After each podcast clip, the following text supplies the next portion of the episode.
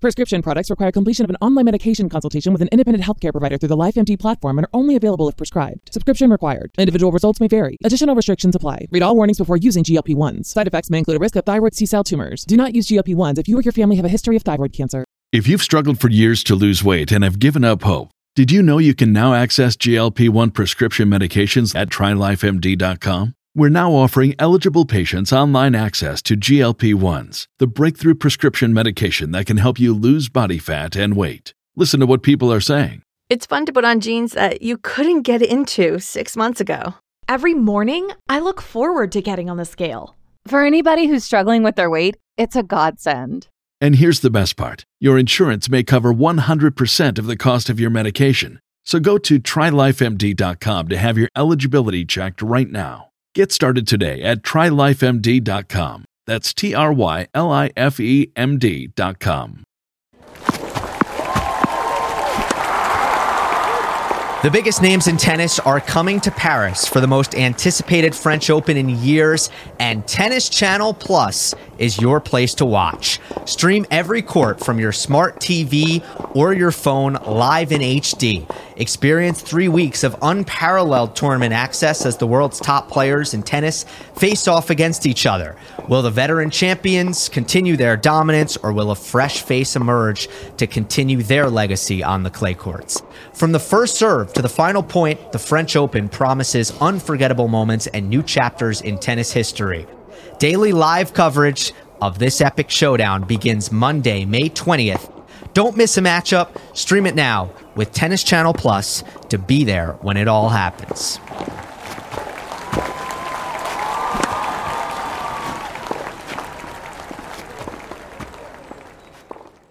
Welcome in to another episode of Believe in the ATP Tour. I'm your host, Jacob Cersosimo, and today you're listening on the Believe Podcast Network, the number one podcast network for professionals.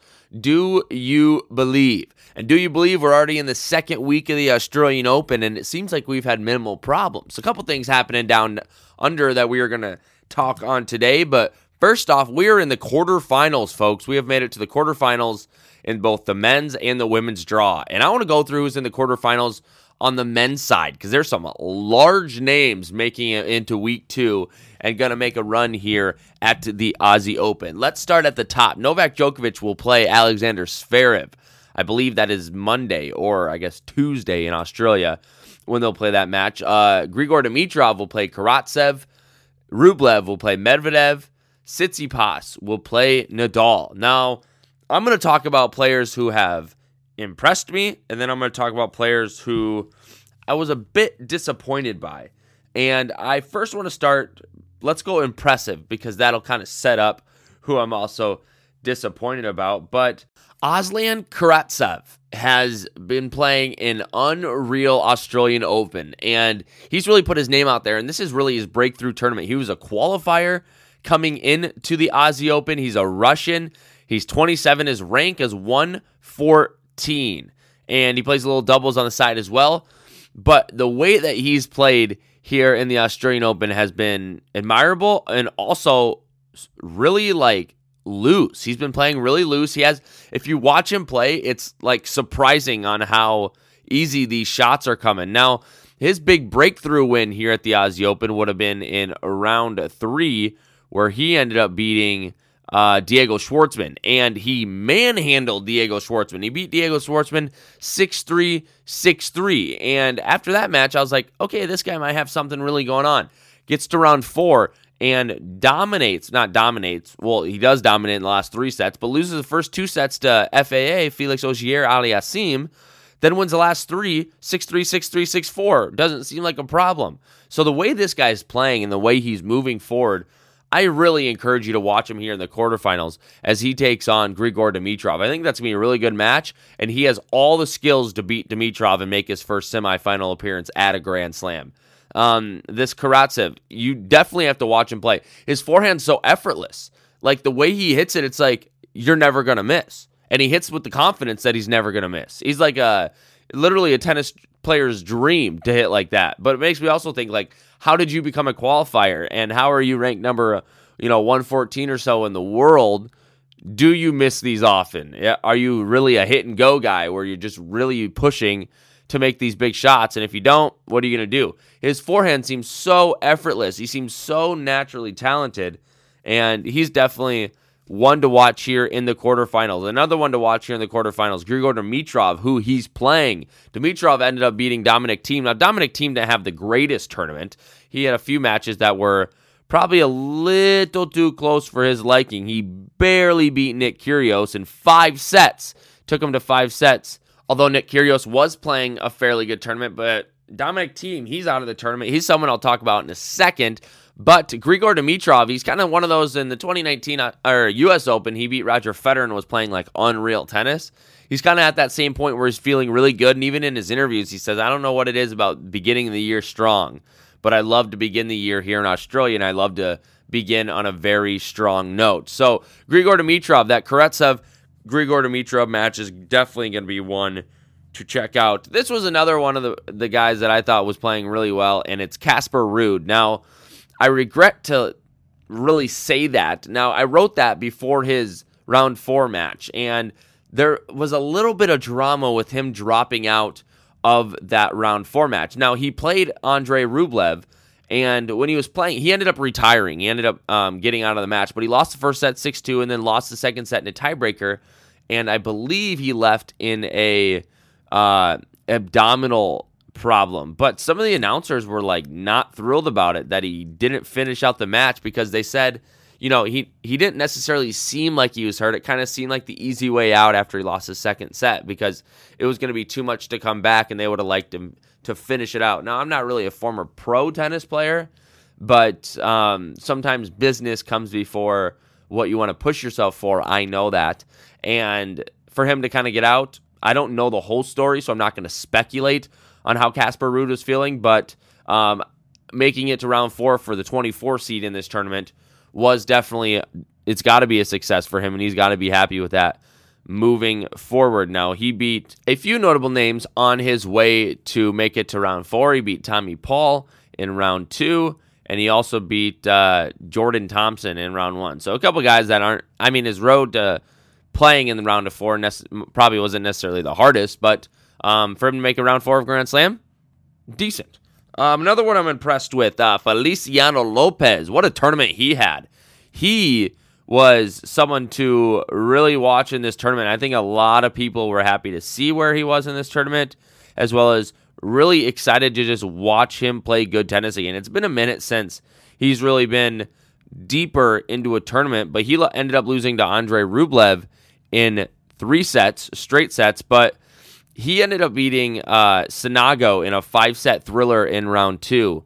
And that was something that the tennis world loved, because it was a super long match. Feliciano Lopez, I believe he's 39 years old. He's not young anymore. For him to be playing deep into tournaments and playing at that high level, when really he's not one of the big three, he's not one that's usually made a deep run into these tournaments. But for him to start doing that a little bit at a higher age, hats off to you, Feli Lopez, and I am thrilled to keep watching you play on the tour. I want you to play as long as possible, because you are very, very entertaining to watch.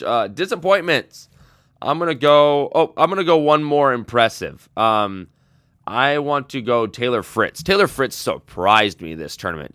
Taylor Fritz barely lost to Djokovic, but he ended up beating Riley Opelka in 5 sets. But what really impressed me is his match against Novak Djokovic. He loses the first set to Novak Djokovic, and I'm not going to lie, if you lose the first 2 sets to Novak Djokovic, high chance you're going to lose that one, buddy. But he cranked this one out all the way until the 5th set. He won the 3rd set, 6-3, he won the 4th set, 6-4, and for him to push for a 5th set against Novak Djokovic, no matter if Novak was feeling a little under the weather or not, it doesn't matter. For you to do that against a top player like Novak Djokovic, hats off to you, Taylor Fritz, and hell of a tournament, making it to round 3 of the Aussie Open. Now, he beat Riley Opelka, which was also impressive to beat another American like that, but to come off a 5-setter and then into another 5-setter and force a 5-setter with the number 1 player in the world, that's something that I tip my hat to you, Taylor Fritz, and I look forward to watching him play in the future. He keeps getting better. If you watch Taylor Fritz at all, you know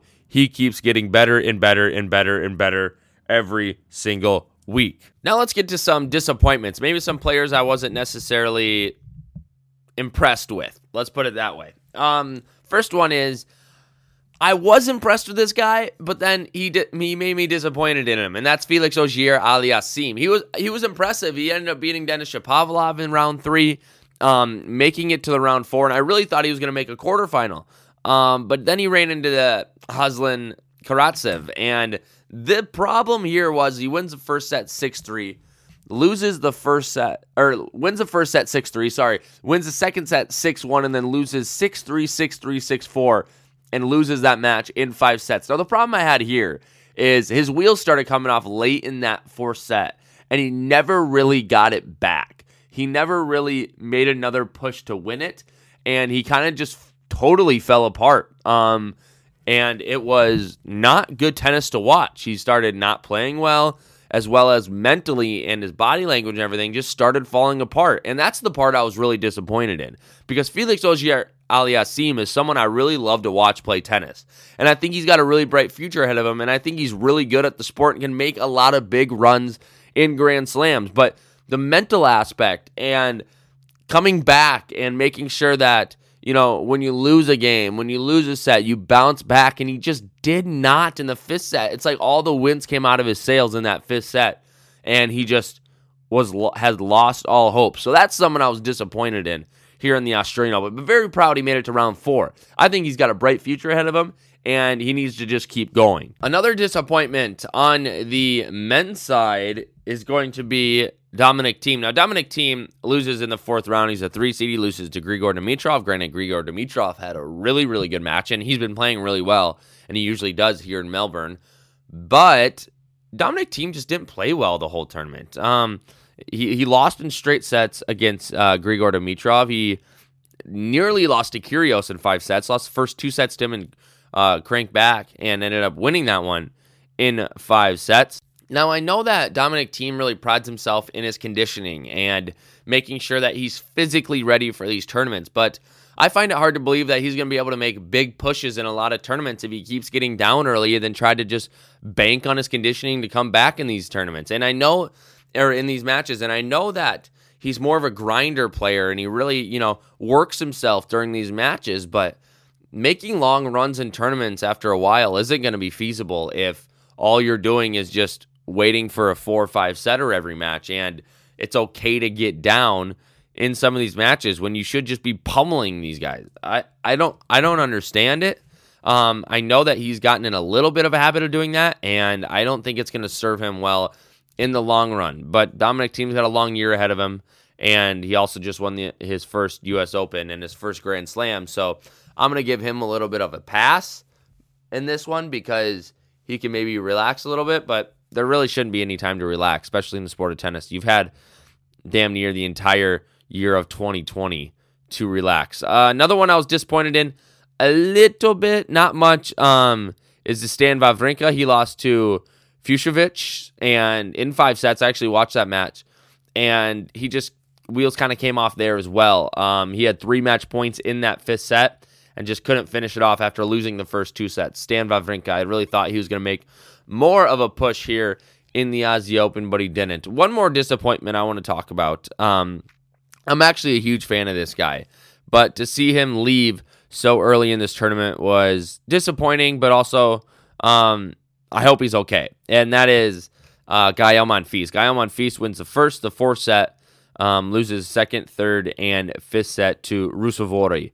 And for him to just not have a good showing here after he just cracked the top 10, he's number 10 in the world, and for him to just have a really bad showing at the Aussie Open doesn't sit well probably with him and for a lot of his fans. And I know he posted something on social media that was, thanks for all the support, we'll be back, very disappointed, blah, blah, blah, blah, blah. But I think a lot of people were like, dude, you just got to the top 10, and now you're laying an egg in the Aussie Open. What were you doing all postseason? Were you making those dance videos? Were you playing video games? Now, I've never questioned Gaël Monfils and his seriousness of tennis, but what I do question is he going to continue to get better? And I think he needs to get back to that stage with Svitolina where they were constantly pushing each other. Svitolina just lost.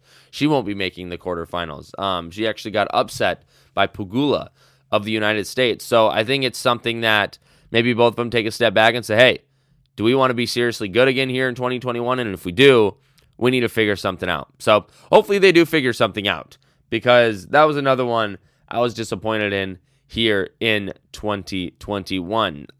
Now, enough about the players. Let's talk about the fans. Now, the fans were electric here in the Australian Open, and I'm glad they had them. And you heard me right there. I'm glad they had them. They only had fans until maybe round four-ish. But the thing about these fans is no mask, no nothing, but they didn't have that many cases in Australia.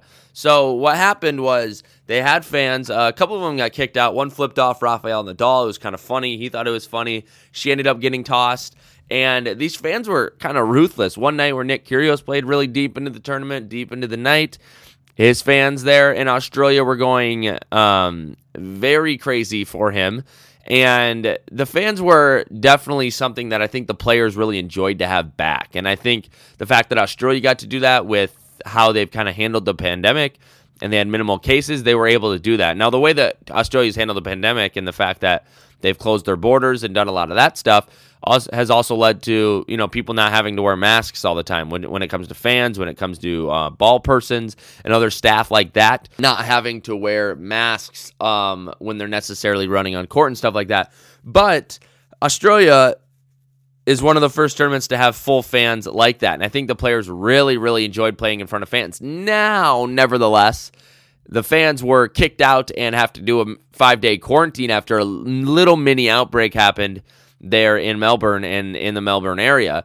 And so there were literally fans that had to leave the Taylor Fritz and Djokovic match before it ended because the curfew hit, which I believe was like 11:30 at night. And so they just had to, all fans, you have to go home because you have to be back for curfew. And then they were mandatory 5-day quarantine, which says they could be back for the final and some of the later matches if there's not another outbreak and if they can kind of control it there in Melbourne. But pretty impressive that they can have fans, in the capacity that they had fans at the Australian Open was very impressive. Let's take a trip over to the WTA, the women's side. And my pick to still in, to win it is still in. First off, my pick to win it on the men's side is still in, and that's Daniil Medvedev. So keep an eye out for that. But on the women's side, it is Barty is playing Muchova, Brady, and Pegula, which is both Americans. And so they're good friends. Serena Williams is playing Simona Halep, which is going to be also a really good match, number 2 versus 10. And then this Chinese Taipei, Su Weisai, I believe is how you say her name. She's ranked 71 in the world at age 35, and she makes a quarterfinal in Australia. She's going to be playing Naomi Osaka, and Naomi Osaka is my pick to win it. Ash Barty's playing really well. Jennifer Brady is playing really well. Osaka's playing well. And I'm going to say Halep is going to win. No, I'm going to say Serena Williams is going to win that quarterfinal. That's going to end up being the semis. On the men's side, I should probably give you my predictions of the quarterfinals going into week two. I think it's going to be Djokovic over Zverev. I think it's going to be Karatsev over Dimitrov. I think it's going to be Medvedev over Rublev, and I think it's going to be Tsitsipas over Nadal. I just do. I think Nadal's worn himself down a little bit here. And Tsitsipas, now, I didn't even mention this. Tsitsipas didn't even have to play last night because Matteo Berrettini withdrew before the match. So the match never actually happened. So Stefanos Tsitsipas got a full day of rest, and Rafael Nadal did not get that as he beat Fognini in 3 sets. But there's a lot of good tennis on the horizon for tennis fans down under. Now, if you're in these states, yes, you have to stay up late and watch it, but I'll tell you this, it is well worth it to stay up late and watch some good tennis. A couple things I want to mention. Novak Djokovic has reached his 300 Grand Slam match win, which is, you know, exciting for him, I guess. And that's just another milestone under his belt for the Serbian. Another thing I want to mention is Nick Kyrgios and I think his name is Theanis Kakanakis are both Australians, and they play doubles together. I don't necessarily, I'm not a huge fan of the loud player on court, but man, are they fun to watch play doubles, because they're really loosey-goosey and they don't take it too serious, and they try to have a lot of fun, it looks like. And the fact that they can play doubles, and they were fairly successful at doubles, making it to round 4, and just kind of having fun out there. I watched one of their matches, and I really thoroughly enjoyed watching one of their matches. Unfortunately, they are out, though. But the other team was like number 4 in the world, so I definitely can see why they lost, and probably good for some doubles players to make some money in a year last year where they didn't make any money. So things to watch here in the future of the Australian Open. Karatsev, you want to watch him. Novak is kind of dealing with maybe a domino injury. Rafael Nadal's dealing with kind of a back injury-ish still. It's kind of giving him some bothersome pain a little bit as far as I understand. And so those are some things to watch, but I don't really see any people retiring or withdrawing here in the latter part of the Australian Open. Let's get the Australian Open over with. I'm ready for it to be done. There's been so much drama around it, but I'm ready for it to be done in a safe manner, and I'm excited to watch fans come back into Melbourne Park, and I'm also excited to watch some of these matches over the next few days. So make sure you're watching tennis. If you want to reach out, you can reach out at Believe.com. If you want to reach out to me, at Jacob Cersosimo on all social media. But take care of yourself, take care of your family, take care of your friends. We're in this global pandemic. We should be almost done with it. And when I say almost, I mean relative to how long it could have gone. Vaccines rolling out. Good to see. Hopefully we can get back in the stands, watching some tennis live in person here in the United States sometime in 2020. I'm definitely looking forward to it. I'm definitely probably going to make a trip out to try to catch some of those matches if that's even possible. Enjoy your week. Watch some tennis. I know it's late here in the States, but give it a shot. At least stay up till midnight or 1 o'clock because there's some really good matches that happen in the latter part of nights here in the United States. Thanks for listening. We'll see you later. Who's your pick to win it? Tweet at me. Let me know. Mine, Daniil Medvedev, Naomi Osaka, into week 2. My pick to win the 2021 Australian Open. Thank you for listening to Believe. You can show support to your host by subscribing to the show and giving us a 5-star rating on your preferred platform. Check us out at Believe.com and search for BLEAV on YouTube. You know when you're listening to a true crime story that has an unbelievable plot twist that makes you stop in your tracks? That's what our podcast, People Are the Worst, brings you with each episode. I'm Rachel. And I'm Rebecca. We're identical twins who love true crime cases that make you say, "Didn't see that coming," and we hate the people responsible for them. Listen to People Are the Worst now on Apple, Spotify, or wherever you get your podcasts.